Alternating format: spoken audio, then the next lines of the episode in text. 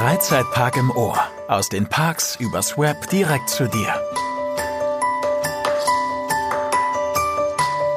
Hallo und herzlich willkommen zur mittlerweile fünften Folge von Freizeitpark im Ohr. Heute erforschen Matti und ich zusammen mit Robin von Theme Park Forever die wundersame Welt der Weihnachtsevents in deutschen und internationalen Freizeitparks.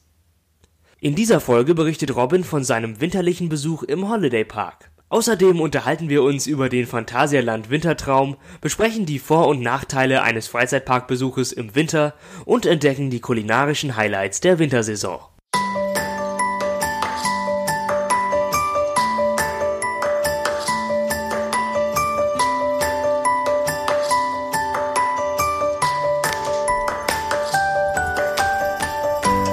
Hallo Robin, wir freuen uns sehr, dass du heute mit dabei bist. Möchtest du dich für unsere Zuhörer, die dich vielleicht noch nicht kennen, einmal kurz vorstellen? Ja, genau. Kann, ich kann mich kurz vorstellen. Für die Leute, die mich wahrscheinlich noch nicht kennen und äh, meine vorbelastete Stimme nicht irgendwo anders schon mal gehört haben. Ähm, genau, ich bin der Robin, ich bin fünfundzwanzig Jahre jung und mache zusammen mit einem guten Freund, Jerome, das Projekt themeparkforever punkt de. Und das ist eigentlich äh, kurz gesagt einfach nur ein Projekt, wo zwei Informatiker während dem Lockdown ihre Leidenschaft ausgelebt haben, in dem Fall Freizeitparks. Ähm, wir sind beide schon eigentlich seit dem Kindesalter in Freizeitparks unterwegs, erleben da entsprechend äh, auch ein bisschen was und haben dann gedacht, darüber einen Podcast zu starten. Und genau das tun wir auch. Und ähm, Theme Park Central haben wir zum Beispiel charmanterweise in Tripsdrill bei den schaurigen Altweibernächten kennengelernt. Und ja, so sind wir jetzt irgendwie hier gelandet. Hast du denn bereits auf Winter-Events beziehungsweise in Parks äh, im winterlichen Ambiente oder? Doch, also in der Vergangenheit vor dem Lockdown eigentlich immer. Ähm, jetzt in dem Lockdown bin ich tatsächlich aus privaten Gründen noch nicht in allzu viele Parks gekommen. Ich war aber zumindest jetzt schon im Holiday Park und habe da die Wintersaison. Normalerweise war es ja nur äh, Indoor alles. Dieses Jahr ist es ein bisschen erweitert worden, also man hat auch ähm, den Bereich im Platz der Fontänen, den Freefall Tower dazu genommen und das Meierland. Und ähm, habe ich mir vor Ort angeguckt, ist sehr weihnachtlich alles schon gelungen und geworden und ähm, hatte da einen schönen Off-Season-Vertreibtag im Holiday Park erlebt. Du hast gesagt, es wurde erweitert, also war es vorher wesentlich kleiner. Genau, vorher war äh, quasi nur die Indoor-Halle, also Holiday Indoor im Betrieb und ähm, die ist ja auch schon relativ neu, also die wurde ja auch erst gebaut. Diese Saison hat man festgelegt, dass man das erweitert, das wollte man eigentlich letzte Saison schon machen, aber aufgrund des Lockdowns war das eben nicht möglich und ähm, da hat man jetzt eben den Freefall Tower dazu genommen, den man kennt und das komplette Meierland in den Betrieb genommen und somit haben Kinder und auch Thrillseeker in dem Fall mit dem Freefall Tower eine Möglichkeit, einen schönen Tag zu haben, auch Outdoor. Und ähm, würdest du sagen, dass das Angebot genutzt wird? Also war da schon viel los? Also wir waren tatsächlich beim Eröffnungswochenende da. Da war es relativ viel war los. Also ich würde schon sagen, es war voll. Aber wenn ich das jetzt vergleiche mit dem Jahr davor, beziehungsweise eigentlich dann ja nochmal ein Jahr davor wegen Lockdown, da war halt alles nur in Holiday Indoor in der Halle und da hat sich es eben schlecht verteilt, weil es ist eben zwar schon eine große Halle, aber die ist halt irgendwann voll. Und jetzt, wo die neuen Bereiche offen sind, hat sich deutlich besser verteilt, finde ich. Und ähm, dadurch, dass man eben auch jetzt die Menge der Attraktionen erhöht hat, ähm, ging es auch von den Abfertigungen echt klar. Und man hatte eigentlich nie länger gewartet wie mal zwei Minuten oder so. Also hat, hat sich doch ähm, schon rumgesprochen und hat sich auch gelohnt. Waren auch ähm, sehr viele Familien unterwegs, weil eben jetzt auch nicht nur Indoor ja viel für die Familie geboten wird, sondern Outdoor auch für die Kleinsten noch sehr viel zu erleben ist. Weißt du dann ein bisschen was äh, zu den Öffnungszeiten? Wird da dann, äh, ich vermute, es wird später geöffnet und ähm, und wie lange hat der Park dann in der Regel offen? Genau, ja. Also der Holiday Indoor hat seine Öffnungszeiten entsprechend angepasst. Ähm, normalerweise ist es ja so, dass die Parks immer so um neun geöffnet haben. Holiday Indoor hat jetzt zur Wintersaison ähm, die Öffnungszeiten ein bisschen geändert, in dem Fall von zehn bis achtzehn Uhr. So ist es zumindest äh, an Wochenenden. Und äh, unter der Woche hat man tatsächlich in der Wintersaison in der Regel bis auf die Weihnachtsferien gar nicht geöffnet, sondern eben nur Samstag, Sonntag, wo man dann eben äh, Holiday Indoor von insgesamt zehn Uhr dreißig bis siebzehn Uhr dann geöffnet hat. Genau. Ab zehn Uhr kann man quasi auf den Parkplatz fahren, aber das äh, geht eigentlich schon vorher und zehn Uhr dreißig bis siebzehn Uhr ist die reguläre Öffnungszeit. Und wie lange findet das Ganze noch statt? Ähm, das Ganze ist quasi jetzt noch durchgeplant bis zum einunddreißigsten Dezember zweitausendeinundzwanzig und äh, ab dann wird es hoffentlich bald ein Update geben, beziehungsweise es gibt schon ein Update, also bis jetzt plant man bis zum neunten Januar. Aber ab dann äh, kann man noch nicht weiter planen, vermutlich auch wegen Pandemieverlauf, schätze ich mal. Und ich würde mal denken, dass dann äh, das langfristige Ziel vom Holiday Park wahrscheinlich ist, äh, im Winter den kompletten Park öffnen zu können, wenn äh, die Nachfrage entsprechend steigt. Das spekulieren zumindest viele, aber ich habe irgendwie auch den Eindruck, dass es in die Richtung gehen könnte, weil nicht ohne Grund äh, hat der Park zum Beispiel auch jetzt in der Off-Season schon angefangen, die Beleuchtung an verschiedenen Bereichen zu erneuern. Von daher... Also ich könnte es mir tatsächlich vorstellen, dass es versuchen, aber ob es halt wirklich umsetzbar ist, ist dann die andere Frage. Weil da ist natürlich bei einer Achterbahn, müssen natürlich dann auch die Züge beheizt werden und ich denke, das ist halt auch ein, wieder ein finanzielles Thema dann. Es bieten ja bereits ziemlich viele Freizeitparks ein Winterangebot, beziehungsweise eine Dekoration in dem Sinne, aber eben nicht alle. Glaubst du, dass es für kleine Parks unwirtschaftlich ist, das zu betreiben oder gibt es da noch andere Gründe?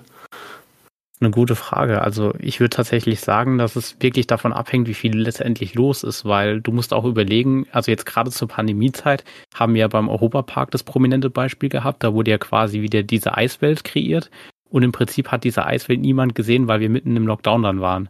Von daher überlegen sich Parks, denke ich, zweimal, ob sie wirklich ähm, diesen Schritt quasi gehen mit der Dekoration und eben auch ein kleinerer Park, ob er die Investition tätigt. Aber ich glaube schon, wenn ein kleiner Park anfängt mit diesen weihnachtlichen Events, dass die eben dann auch Leute in den Park bekommen, die wahrscheinlich normalerweise nicht in den Park gehen würden eventuell, sondern die einfach weihnachtsinteressiert sind. Also weiß nicht, ob das äh, unbedingt immer ein Grund ist, dann das Finanzielle oder einfach eine Zielgruppenerweiterung.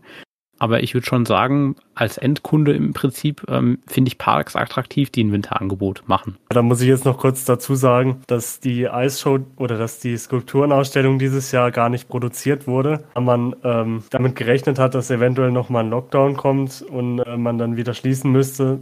Sie wäre sowieso nicht, sie hätte sowieso nicht stattfinden können. Ähm, ich finde tatsächlich aber, der Europa-Park hat da einen anderen charmanten Schritt gemacht, also gerade mit diesem Hello Winter, dass man quasi Halloween-Saison und Wintersaison so ein bisschen ineinander führt und offen lässt, fand ich persönlich jetzt allerdings auch sehr charmant. Also generell gut, äh, ist wahrscheinlich bei jedem Freizeitpark-Fan so, ist man natürlich ein Fan von einer sehr kurzen Off-Season, aber wenn da natürlich äh, da ein Übergangsbereich ist, wo der Park dann noch offen ist, finde ich das echt spannend. Da muss ich dir absolut zustimmen und wenn man sich so ein bisschen umhört in den Fankreisen vom Europapark, gibt es da dann einige von diesen, ich würde mal irgendwie sie Traditionalisten nennen, die dann auch äh, beim Umbau der Eurosat unheimlich aufgeregt waren, was natürlich auch nachvollziehbar ist, aber äh, die dann gesagt haben, dass äh, das, das Thema Halloween und Winter passt überhaupt nicht zusammen. Da soll der Park lieber schließen, anstatt so ein unstimmiges Angebot anzubieten. Aber ich finde, Parks wie Disney oder Universal in den U S A, die das ganze Jahr ähm, lang offen haben, machen ja auch nichts anderes, als die äh, Deko im laufenden Betrieb auf- und abzubauen. Also das ist jetzt eigentlich einfach nur eine praktische praktische Lösung, finde ich. Und so wie der Europapark das gemacht hat, das als als eigenes Event fast zu kennzeichnen oder als eigene Season, finde ich eigentlich unheimlich schlau gelöst. Denn dadurch kann man ja dann fast schon wieder so ein bisschen Marketing daraus betreiben. Ja. Definitiv. Bisher wurde ja die Pause genutzt im Europapark, um die ganzen Tannenbäume und die Weihnachtsbeleuchtung zu installieren.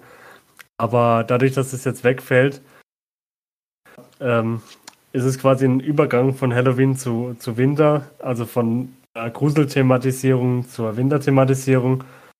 Und dann irgendwann verschwindet die Gruselthematisierung zunehmend und es wird mehr winterlicher.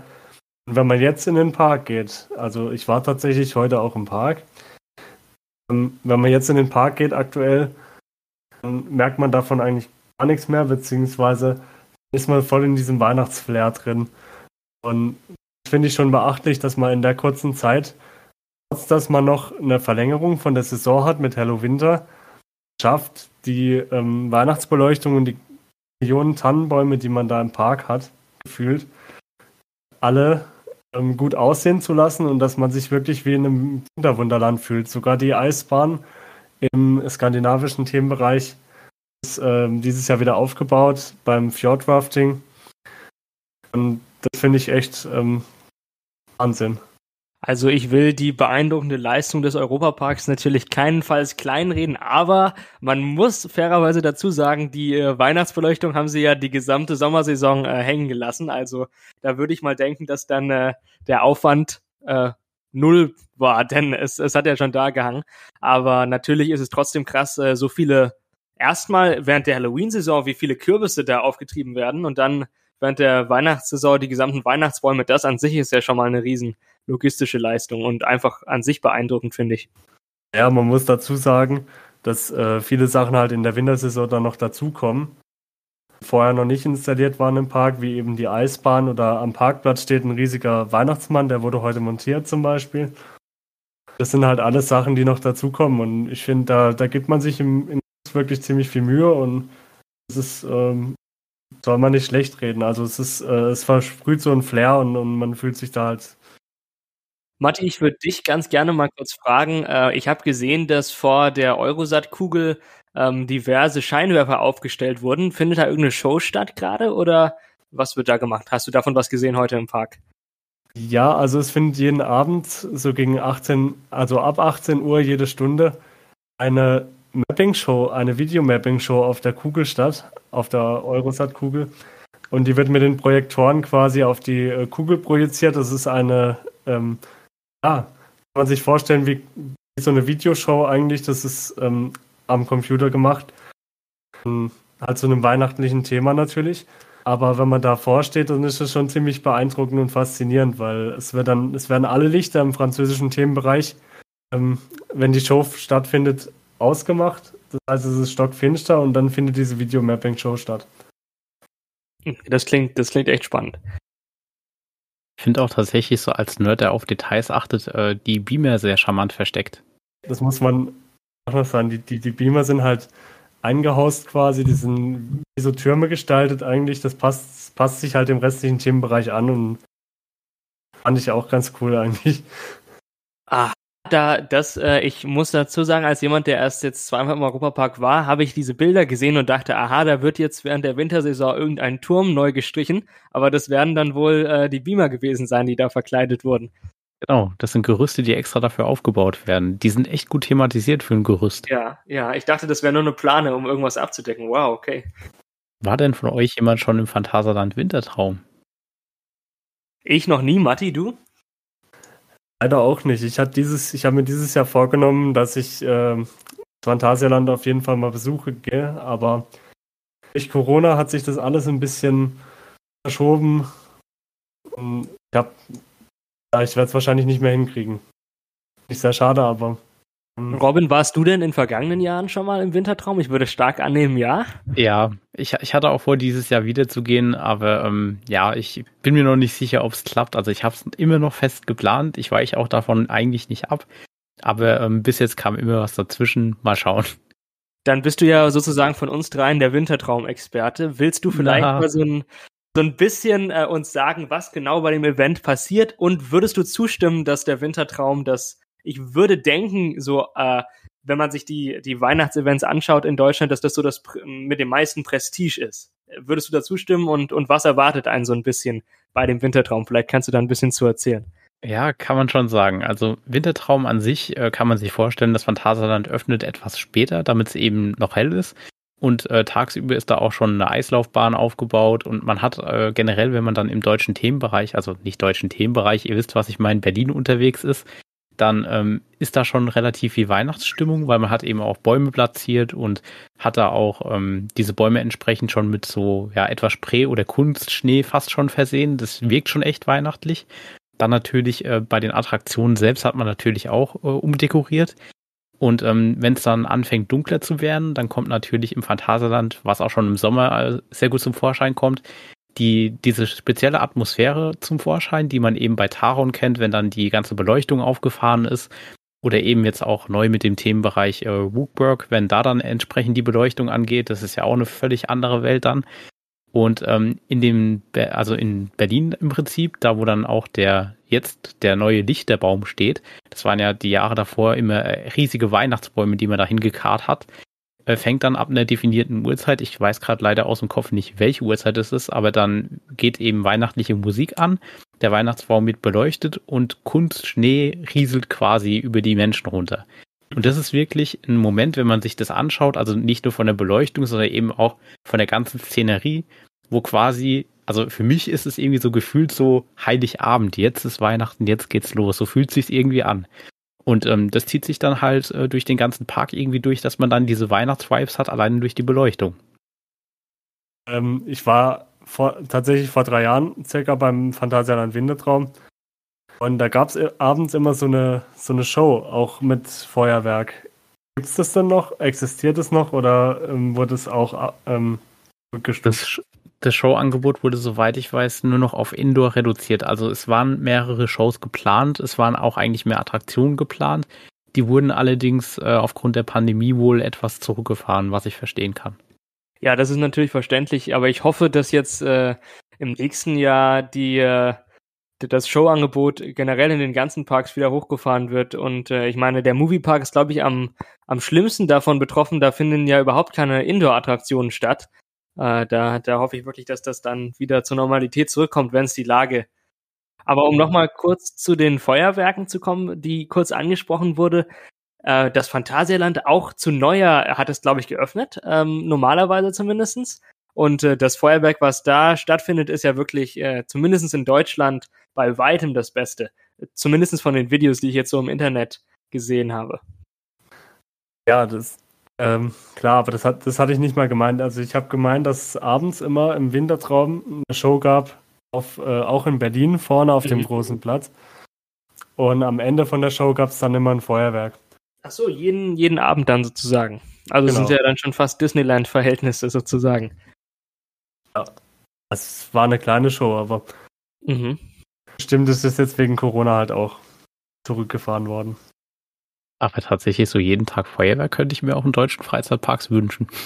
Ja, ja, das, das fände ich echt gut. Das hat, deshalb hat es mich ein bisschen überrascht. Ich hätte gedacht, dass da irgendwie schon längst sich Leute beschwert hätten, aber...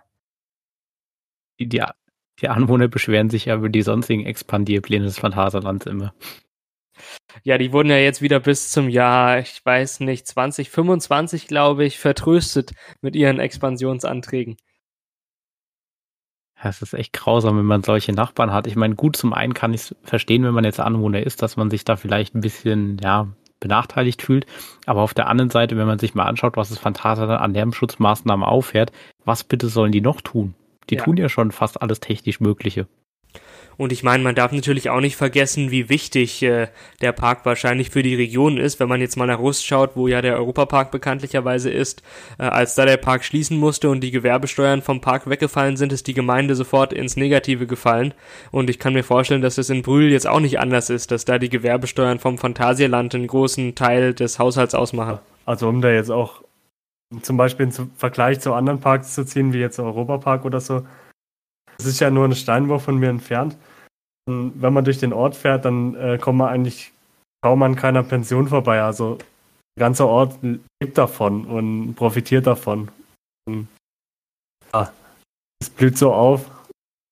Und dann stellt man sich halt in, in stellt man sich dann quer. Das ist irgendwie nicht so verständlich. Absolut. Und in der Pandemie hat man jetzt auch gesehen, jetzt am Beispiel vom Europapark, dass die ganzen Ruß der Bürger, die früher immer so ein bisschen Gegenwind gemacht haben, plötzlich ganz andere Töne angelegt haben und dass man plötzlich dankbar war, dass die Max eigentlich sich wirklich bemühen, irgendwie den Laden am Laufen zu halten. Und da hat man auch richtig gemerkt, also ich war auch zwischendrin in Ruß, wo der Park zu war, einfach weil man natürlich aus Frustration um den Park gelaufen ist, weil man sich's anschauen wollte. Und ähm, das war echt total gespenstig, ähm, weil, wie, wie du schon sagst, Ruß besteht eigentlich so gut wie nur aus Pensionen, Hotels und allen anderen möglichen äh, Freizeit- und Gastronomieangebote, die sich irgendwie so um den Park gebildet haben. Und da ist es schon erschreckend, wenn dann so eine Pandemie kommt und irgendwie mal kurzerhand eine ganze Stadt oder ein ganzes Dorf lahmlegt.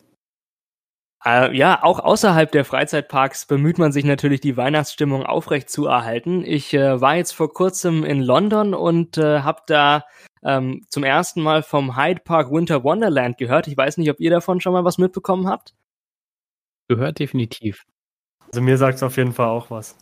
Ja, also für unsere Zuhörer, die das vielleicht noch nicht wissen, das ist äh, eine sehr große Kirmes, die äh, im Winter in London stattfindet und äh, die besteht auch zum Großteil aus deutschen Schaustellern. Zum Beispiel ist da der Olympia Looping ähm, vor Ort und äh, auch diverse andere, die dann äh, während der Winterzeit sozusagen in London überwintern und dort ihre äh, Fahrgeschäfte betreiben, weil ähm, ich würde mal vermuten, dass der Grund ist, dass äh, in Deutschland äh, zur Winterzeit durch die Weihnachtsmärkte kein Platz so richtig für für eine Kirmes ist, da sozusagen der der Weihnachtsbedarf oder der Ausgehbedarf der Leute schon durch die ganzen Weihnachtsmärkte abgedeckt wird. Da steht vielleicht höchstens mal ein Karussell oder so.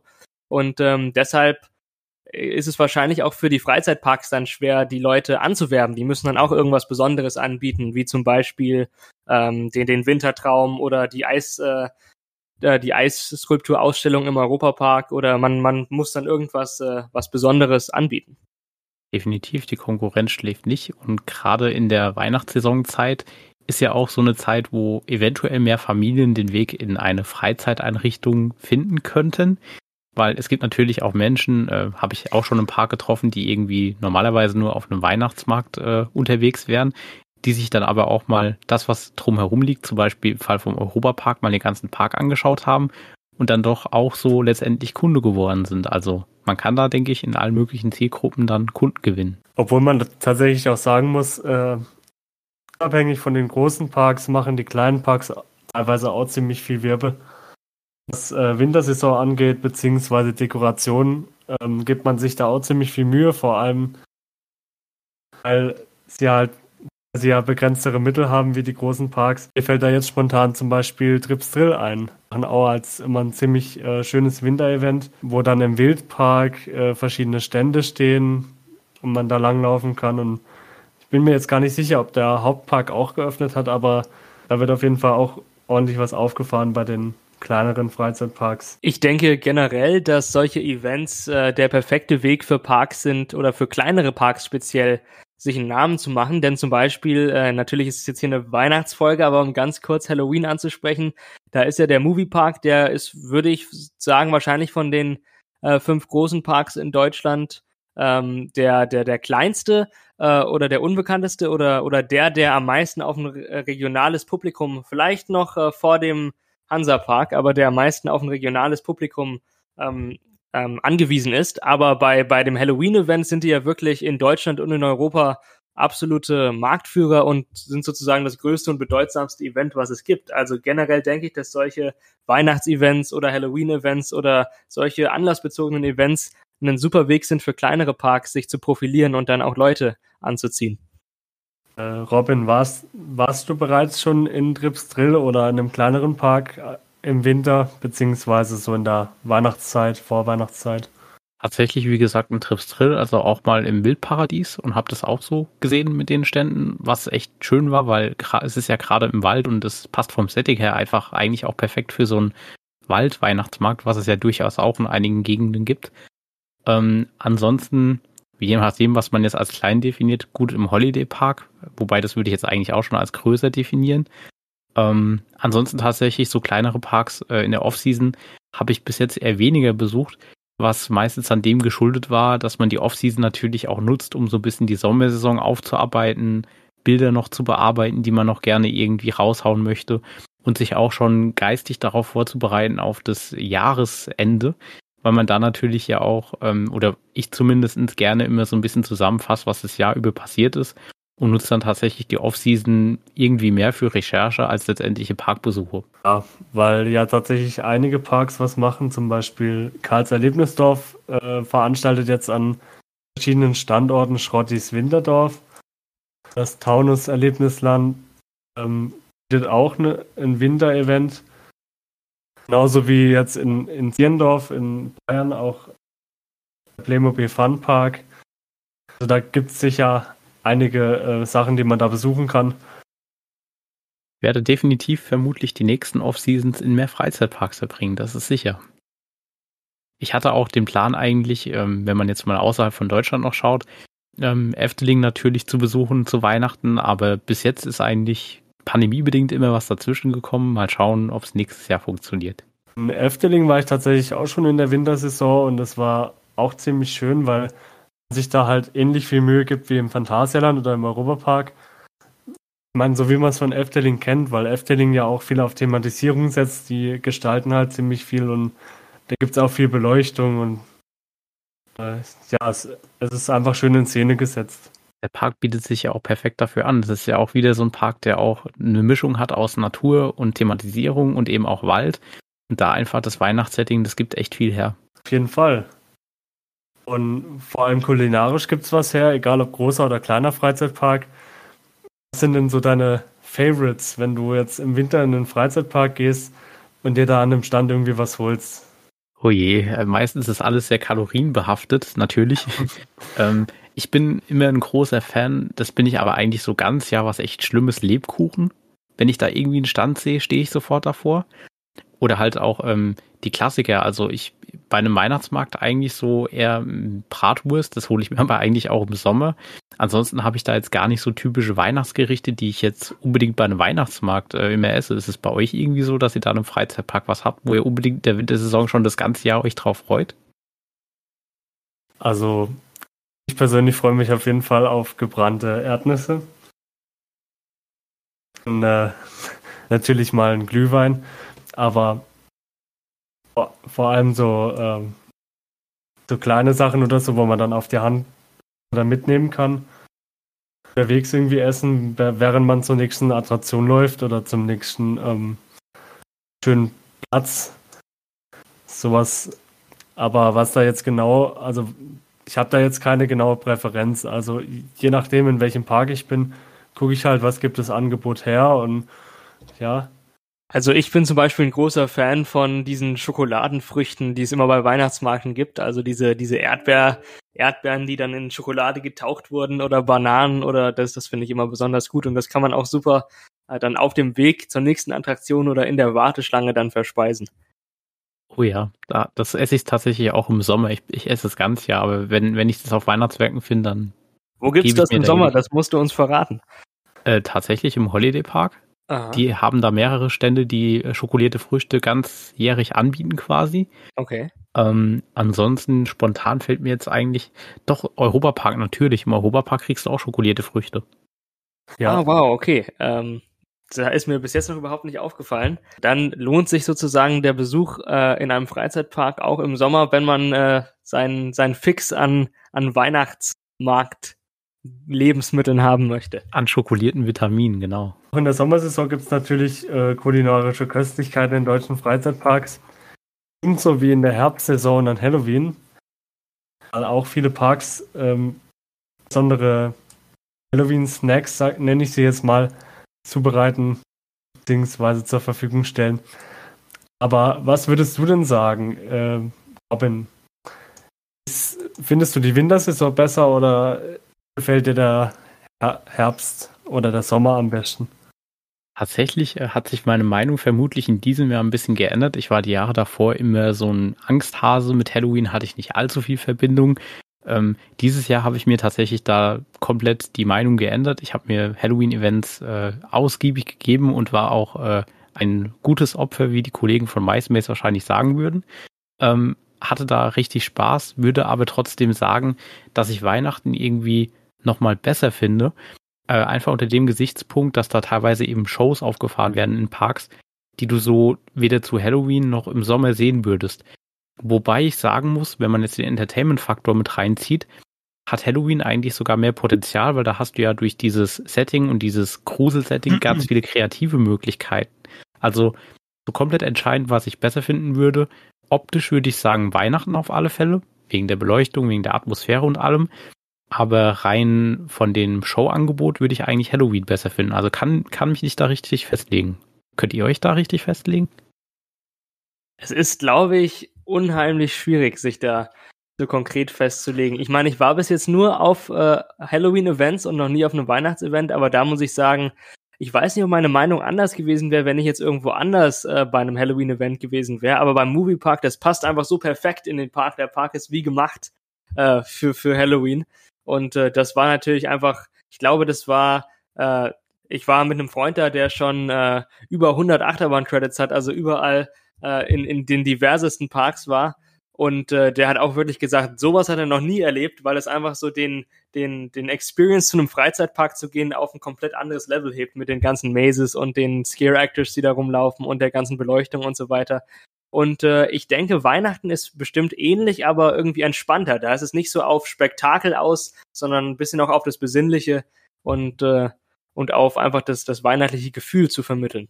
Genau, und ich glaube, man erzeugt schon dadurch eine gute Atmosphäre, dass man dann überall im Park was findet. Also ähm, habe es im Phantasialand so erlebt und ich erlebe es auch im Europa-Park immer wieder so, wenn man vom, vom Beginn des Parks bis zum Ende des Parks durchläuft, ist überall an jeder Ecke wieder ein Tannenbaum oder irgendwie Deko, äh, Beleuchtung oder sowas.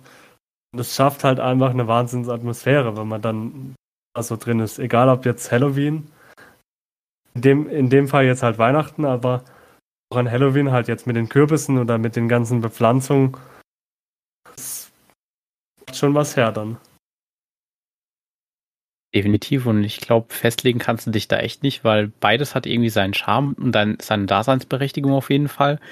Und eigentlich ist es echt total schön, dass ein Freizeitpark da so verschiedene Möglichkeiten hat, dass du quasi sagen kannst, dass du vom Sommer bis hin zum Winter, bis hin zu Halloween immer dekorativ und künstlerisch, aber halt auch umgesetzt viele Dinge machen kannst, die man so in der normalen Welt, in dem normalen grauen Alltag nicht sehen würde. Ja, es hat, es hat sicher alles so seinen Reiz, weil vor allem halt in der Sommersaison finden ähm, große Events statt, zum Beispiel Sommernachtsöffnung im Europapark oder auch im Phanta- äh, auch im Holiday Park finden zahlreiche Events statt, und es findet halt einfach im Sommer statt, wenn es warm ist und, und schön. Aber dekomäßig ist natürlich der Winter auf jeden Fall unübertroffen und halt Halloween je nach Park dann auch. Robin, was denkst du denn, macht den äh, Zauber aus von jetzt einem Winter-Event oder von einer Halloween-Saison? Was spielt da im Fokus mit, was die Leute vielleicht fesselt und mitnimmt? Ich, ich glaube tatsächlich, dass in beiden Fällen irgendwie schon Story im, im Vordergrund ist. Also gut, bei Weihnachten ist die Story schon etwas vorgegeben. Das ist eben, äh, ja, da, da ist wenig Interpretationsspielraum, kann man fast schon sagen.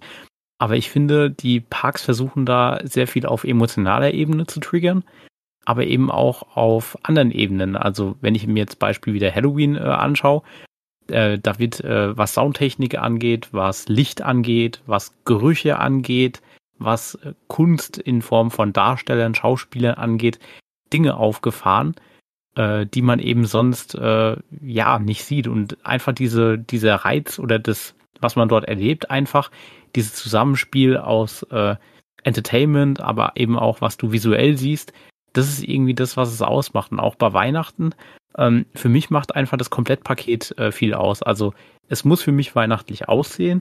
Ich muss irgendwie das Gefühl haben, ach, morgen ist Weihnachten, und gerade wenn ich dann beim Europapark einfach so durch den Park laufe und allein diese Menge an Weihnachtsbäumen, die rumsteht, oder diese Geschenkdekoration oder die Lichterketten, da habe ich schon gar keine andere Möglichkeit mehr, als ein Weihnachtsfeeling zu kommen, und dann noch die Soundtracks natürlich. Das ist einfach was, was einen emotional einfach total catcht, denke ich. Ja, dazu kann ich sagen, ich war jetzt leider noch nicht auf dem Winterevent, aber ich war letztens im Erlebnispark Tripsdrill, den schaurigen Altweibernächten. Und auch dort wurde es äh, ziemlich gut umgesetzt. Also die ganzen Themen, die haben zwar jetzt nur drei Labyrinthe gehabt, was im Vergleich zum Moviepark zum Beispiel jetzt relativ gering klingt. Aber muss ich halt mal für die Parkgröße überlegen, was da so gemacht wird und wie das gestaltet wurde. Also das war halt wirklich ziemlich gut gemacht und ähm, fand ich toll. Definitiv, allein schon, als wir reingelaufen sind und wir quasi an diesen Flammenwerfern vorbeigelaufen sind, diese epische Musik, und du dann diese düstere, in Nebel eingehauchte Welt gesehen hast, das war so ein Moment, wo ich dann kurzzeitig mir dachte, krass, also das ist einfach, wenn man den Park kennt und dann so ein Event sieht, so faszinierend, was man in so kurzer Zeit alles aufstellen kann, Wahnsinn. Robin, du hattest ja am Anfang des Podcasts erwähnt, dass du schon seit deiner Kindheit, seit dem ersten Lebensjahr ähm, Freizeitparks besuchst. Da würde ich mal annehmen, dass du schon viele Winterevents äh, besucht hast und viele Freizeitparks in der Wintersaison ähm, schon besuchen konntest. Hast du denn da ein Lieblingsevent, oder gibt es einen Park, der es einfach am besten macht? Ob es wirklich einen Park gibt, der es am besten macht, könnte ich mich wahrscheinlich nie festlegen. Ähm, der Park, mit dem ich emotional, sage ich mal, am meisten mit Winter verbinde, ist und wird auch immer der Europa-Park bleiben, weil es einfach für mich damals der erste Park war, wo ich das erste Winterevent gesehen habe und einfach ich immer wieder verbinden werde, auch mit meiner Familie dort, wie man dort über den Weihnachtsmarkt gelaufen ist und einfach dieses Winterfeeling genossen hat. Es gibt zwar, äh, was die Konkurrenz angeht, sehr viele Freizeitparks, die dieses Feeling genauso transportieren können.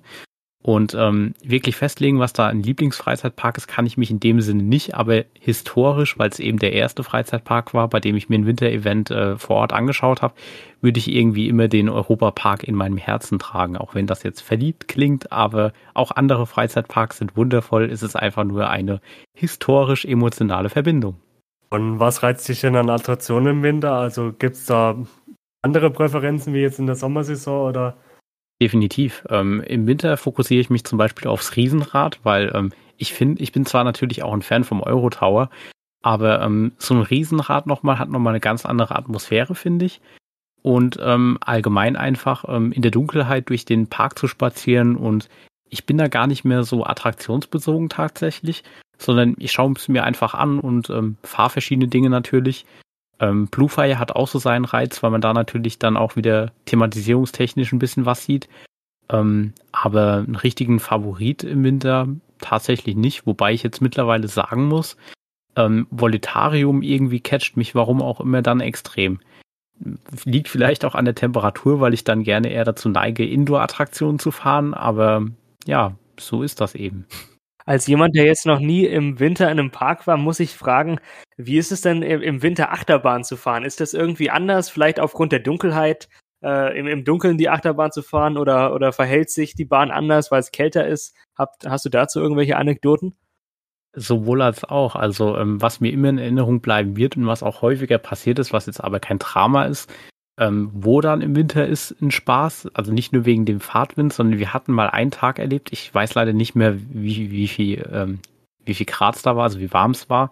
Jedenfalls war es so, dass ähm, Wodan hat ja diese Netze über der Strecke teilweise, und da waren eben Eisbrocken dran, und während der Fahrt hat sich so ein Eisbrocken so ein bisschen gelöst, ist runtergekommen und ist in mein Gesicht. Und die Achterbahn, wie ihr wisst, die ist natürlich ein bisschen schneller unterwegs. Und das war wirklich so ein, so ein Schockmoment, weil, ach Gott, es ist kalt. Und natürlich dann noch der Fahrtwind. Und ähm, selbst bei Blue Fire, der Fahrtwind, wenn man Front Row fährt im Winter, das macht echt ein bisschen was aus. Also das ist ordentlich kühl, aber irgendwie ist man ja doch so wahnsinnig, dass man fährt. Oder was ich zum Beispiel im Winter auch äh, gerne mache, was Tradition hat, Poseidon fahre ich zum Beispiel im Winter auch. Also eine Wasserbahn bei ein Grad, wo es durchaus kalt sein könnte, fahre ich natürlich auch im Winter, weil ich mir einfach denke, wenn man schon Spaß haben kann, dann richtig. Ja. Auch wenn man sehen muss, dass ja die, ähm, dass ja viele Attraktionen im Winter auch gar nicht geöffnet haben, beziehungsweise es kommt auf die Witter- äh, Witterung drauf an. Also zum Beispiel Blue Fire und Silverstar fahren erst ab fünf Grad. Dann äh, fährt schon unter fünf Grad, aber so ist es halt unterschiedlich, dann an dem Tag gerade geöffnet hat oder nicht geöffnet. Die Wildwasserbahn hat ja sogar offen im Winter, glaube ich. Das heißt, äh, da kann man sich dann eine richtige Mutprobe erlauben bei dem kalten Wetter. Ja, definitiv. Ja, wobei, es ist halt auch noch eine Achterbahn. Das ist ja das Gemeine daran. Also du kannst dann zwar das Argument bringen, okay, es ist Wasser, es wird verdammt kalt und du hast Angst, kalt und so, aber dadurch es ja auch eine Achterbahn ist, will man die jetzt nicht einfach links liegen. Ach so, äh, du meinst jetzt äh, im griechischen Themenbereich, äh, ist das Poseidon? Poseidon, genau. Genau, ich meinte die, die ganz normale Wildwasserbahn. Die hat auch die ganze Wintersaison geöffnet. Achso, die Tiroler Wildwasserbahn fährt, glaube ich, auch, ja. Poseidon ist natürlich auch krass, da wird man auch ziemlich nass. Also das würde ich im Winter, naja, vielleicht mit einer das Jacke. Stimmt. Wobei Tiroler Wildwasserbahn im Winter ist auch krass, ja. Echt fies. Ja, wie sieht das denn in anderen Parks aus? Zum Beispiel im Phantasialand. Hat da alles geöffnet in der Wintersaison oder gibt es da auch? Das ist ein bisschen eingeschränkter. Also ähm, River Quest zum Beispiel hat im Winter geschlossen. Chiapas Chiapas hat aber geöffnet und ähm, ihr wisst, äh, den ersten Grad von Chiapas einzuschätzen. Von daher äh, schon relativ sportlich. Also generell versucht man ja, glaube ich, zumindest in so Parks wie, äh, wie in den internationalen Parks wie Disney, äh, da wird ja dann im, in der Wintersaison eigentlich dasselbe Angebot äh, angeboten wie auch in der Sommersaison, da dann viele Leute nur einmal im Jahr kommen, halt zu, äh, zu Weihnachten und dann natürlich auch alles fahren wollen. Ich denke, ich weiß jetzt nicht, wie das einzuschätzen ist, aber in Deutschland ist es wahrscheinlich nicht so extrem. Da sind dann wahrscheinlich viele Leute, die auch im Sommer kommen würden, die dann im Winter besuchen. Da gibt es wahrscheinlich einen kleineren Anteil an Leuten, die jetzt nur für das Winterevent in den Park kommen. Das kann definitiv so sein. Wobei ich habe auch schon erlebt, also jetzt Beispiel Europa-Park und Phantasialand, wenn man dort mit Leuten ins Gespräch gekommen ist, dass da tatsächlich Leute gesagt haben, sie sind gerade das erste Mal in ihrem Leben in einem Freizeitpark, einfach weil sie die Bilder gesehen haben und mittlerweile kann man es ja auch auf YouTube und anderen Plattformen sehen, ähm, einfach diese, diese krasse Stimmung, die hast du natürlich zwar auch irgendwie so auf einem Weihnachtsmarkt in einem kleineren Rahmen, aber eben in einem Freizeitpark das Ganze umgesetzt zu sehen, ist, glaube ich, schon mal eine Faszination für sich. Man merkt es aber tatsächlich auch ähm, an den Besucherzahlen, dass da zwar weniger Leute kommen, aber teilweise kommen die auch von weiter her. Also wie ich es jetzt im Europa-Park gemerkt habe, dass Leute halt extra nur deswegen dahin kommen. Aber generell die Besucherzahl relativ äh, relativ gering ist. Also die Wartezeit, also man steht eigentlich im Winter nie lang irgendwo an. Das ist tatsächlich auch ein Argument, warum ich äh, in der Wintersaison die großen Parks eigentlich immer abklappere. Also Phantasialand als auch Europa-Park ist da einfach ein Traum. Ich meine, klar, es kann passieren im Worst Case, dass Großattraktionen aufgrund der Witterung geschlossen haben. Aber ähm, im besten Fall hast du halt meistens Walk-on oder moderate Wartezeiten, die äh, einstellig sind. Auf jeden Fall, und das ist eigentlich auch für Branchenkenner, beziehungsweise auch für Leute, die schon ein paar Mal im Winter im Europapark oder im Phantasialand waren oder irgendwo anders, ähm, sicher auch ein Grund, dahin zu gehen dann. Aber viele, gerade Familien mit Kindern oder so, gehen halt natürlich wegen der Weihnachtsatmosphäre dahin. Oder Besucher von weiter her, zum Beispiel in anderen Ländern, wo es das jetzt nicht so gibt. Also ich meine, klar, in Amerika ist es ja ganz groß, aber es gibt ja auch Regionen, wo das dann eher weniger verbreitet ist und ja. Oder natürlich auch Regionen, die Leute haben, die gerne in Freizeitparks gehen, wo aber keine Off-Season oder wo eine Off-Season herrscht und keine Weihnachtsöffnung herrscht. Das gibt es ja leider auch. Dann ja nach wie vor noch nicht alle Parks ein Winter-Event, beziehungsweise viele machen dann halt auch Off-Season. Aber glaubst du, dass der Trend dahin geht, dass man Ganzjahresöffnungen präferiert? Oder also so wie jetzt in Efteling in Holland, ähm, das, das ganze Jahr aufhaben werden oder nicht? Der Europapark hat ja jetzt mit Hello Winter schon mal einen Grundstein gelegt für eine saisonübergreifende von Halloween zu Winter. Und ich meine auch, dass das Phantasialand seine Öffnungszeit etwas verlängert hat. Glaubst du, dass wir es sehen werden oder dass es halt ähm, in die Richtung geht? Ich könnte mir das schon gut vorstellen. Ich mir definitiv auch. Und es wäre auch ein persönlicher Wunsch, wenn ich mir nämlich anschaue, ähm, jetzt nicht nur durch diese Pandemie, aber ich glaube, diese Pandemie hat schon ein Stück weit den Leuten so ein bisschen die Augen geöffnet und eben auch gezeigt, wie, wie sehr man sowas eigentlich vermissen kann. Und dass ein Park eben hingeht und quasi die, die, die Zeit, wo er eigentlich geschlossen hätte, verlängert, eben die Off-Season damit verkürzt, ist eigentlich schon was, was ich mir in sehr vielen Parks wünschen würde, langfristig. Und ich habe einfach die Hoffnung, das ist natürlich auch ein finanzielles Risiko und eine Abwägungssache, aber ähm, ich habe einfach die Hoffnung, dass die Parks die Möglichkeit haben, mehr Öffnungstage zu generieren. Oder dafür im Zweifel, wenn sie es nicht können, ist es auch nicht schlimm, weil man muss ja natürlich überlegen, es gibt natürlich auch Wartungsarbeiten, die gemacht werden müssen. Es gibt TÜV-Abnahmen und so weiter. Das darf man ja alles nicht vergessen. Aber ähm, wenn Parks die Möglichkeit haben, länger zu öffnen und die Attraktionen es hergeben, dann denke ich da auf jeden Fall, dass man da auch seine Kunden finden wird, die auch bei niedrigen Temperaturen einen Freizeitpark besuchen. Ja, stimmt. Äh, Reparaturen sind natürlich ein nicht unerheblicher Faktor. Ähm, findest du, dass dadurch große Qualitätseinbußen entstehen? Wenn man von vornherein weiß, dass gewisse Attraktionen geschlossen sind, finde ich tatsächlich das gar kein Problem. Ähm, zum Beispiel, als ich äh, neulich im Europapark war, äh, in der Wintersaison, da hatte laut Plan eigentlich Silverstar und Blue Fire geschlossen. Beides ist allerdings dann trotzdem gefahren, weil die Witterung nochmal anders war. Und umgekehrt, wenn ich von vornherein weiß, dass diese Anlagen geschlossen haben, Efteling zum Beispiel hat auch auf der Webseite äh, einen Wartungskalender, wo du genau sehen kannst, welche Attraktion gerade nicht in Betrieb ist aufgrund von Wartungen oder aufgrund von Witterung. Wenn ein Park so transparent das irgendwie schaffen kann zu vermitteln, oder einfach von vornherein sagt, hört zu, es kann sein, dass äh, es ein bisschen limitierter ist vom Attraktionsumfang, dann kann ich damit voll leben und habe da auch keinen Stress mit. Ähm, jetzt ist es aber natürlich so, dass äh, vor allem der Europapark angefangen hat, während der Wintersaison dieselben Eintrittspreise zu verlangen wie während der Sommersaison. Würdest du sagen, dass das äh, gerechtfertigt ist, weil ja das Angebot vielleicht ausgeglichen wird durch äh, das Riesenrad, was dann installiert wird, oder den Weihnachtsmarkt? Oder bist du der Meinung, dass äh, das eher negativ zu betrachten ist? Gute Frage. Als Endkunde bin ich natürlich immer ein Fan, wenn etwas konstant äh, bleibt. Allerdings muss man in dem Sinn jetzt auch sagen, diese Pandemie hat wirklich viel verändert. Und ich glaube auch einfach, dass man realisieren muss, dass äh, nicht jetzt nur im Freizeitparksegment, sondern eigentlich überall die Kosten gestiegen sind. Von daher verstehe ich es, wenn ein Freizeitpark die Preise angleicht. Zumal man auch sagen muss, attraktionstechnisch, klar, äh, haben eventuell Dinge geschlossen, aber dafür kommt der Park ja mit Zusatzangeboten. Und wenn man da mal schaut, man hat da zum Beispiel ein Riesenrad stehen, das man so oft fahren kann, wie man will, wo man auf der Kirmes auch ein bisschen was an Geld los wird. Oder eben auch diese Weihnachtsmärkte an sich. Es gibt ja Weihnachtsmärkte durchaus, die dem Eintritt und eben auch das Showangebot. Von daher, es hat, finde ich, schon so irgendwie seine Daseinsberechtigung, weil man eben auch sehr viel mehr Arbeit hat als in einer regulären Saison, würde ich vermuten. Ja, was wäre denn dein ultimativer Survival Guide für die Wintersaison? Also was würdest du jemandem ans Herz legen, der vielleicht noch nicht so viele Erfahrungen mit Freizeitparks hat, hinter, ähm, da beachten sollte?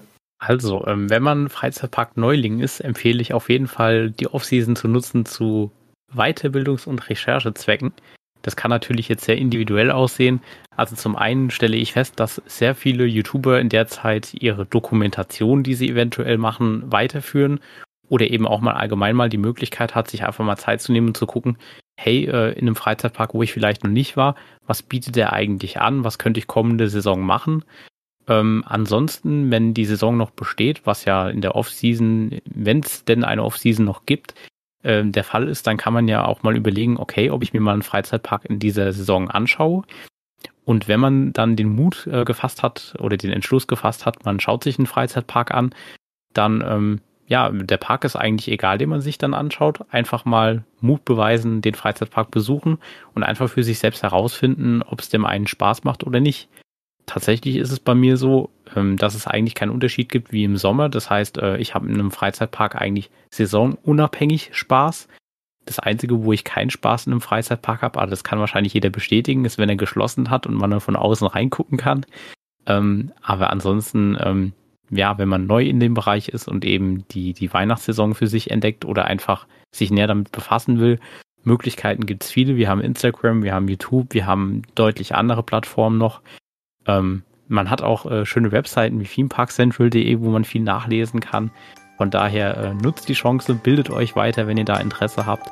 Ähm, wenn ihr technisch Interesse habt, gibt es auch immer super Dokumentationen. Oder nutzt einfach die Zeit, wenn ihr sie habt, und besucht einen Park und macht euch selbst ein Bild.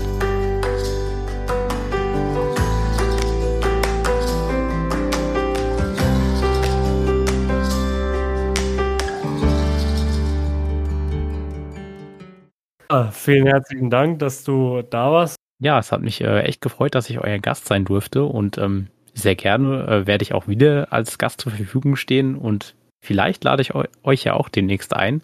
Wenn ihr ansonsten Interesse habt an einem persönlichen Podcast oder an persönlichen Erlebnissen aus Freizeitparks, dann kann ich theme park forever punkt de ans Herz legen. Ähm, dort sprechen Jerome und ich über das Erlebte, das heißt Freizeitparkbesuche oder andere Events, auf denen wir gerade waren, mit dem ein oder anderen Detail. Also wir sind sehr technikverliebt, wir sind eben beide Vollblutinformatiker und haben zum Beispiel auch Themen wie U L B näher erklärt, also auch was technisch abläuft, oder eben äh, Allgemeinbildung für Achterbahnneulinge, wie funktioniert eine Achterbahn.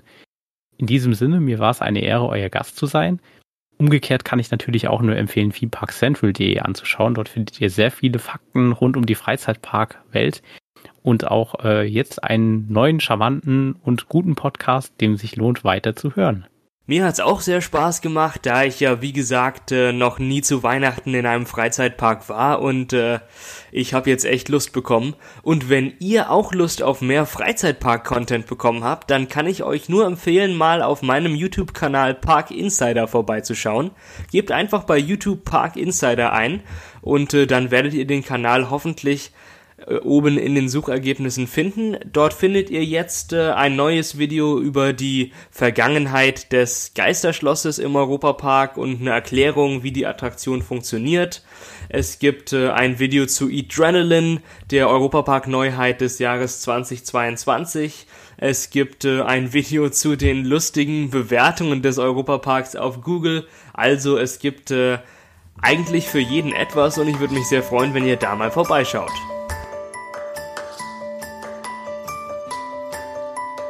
Auf Theme Park Central findet ihr übrigens Informationen zu Weihnachtsevents in eurer Nähe, falls ihr jetzt auch Lust auf Weihnachten bekommen habt. Abonniert diesen Podcast gerne in der Podcast-App eures Vertrauens, um keine neue Folge mehr zu verpassen. Wenn ihr jetzt Lust auf mehr Freizeitpark-Content bekommen habt, dann schaut doch gerne mal auf meinem Kanal vorbei. Den Link dazu findet ihr in der Podcast-Beschreibung. Was ist eure Meinung zu Weihnachtsevents in Freizeitparks? Welcher Park macht es am besten?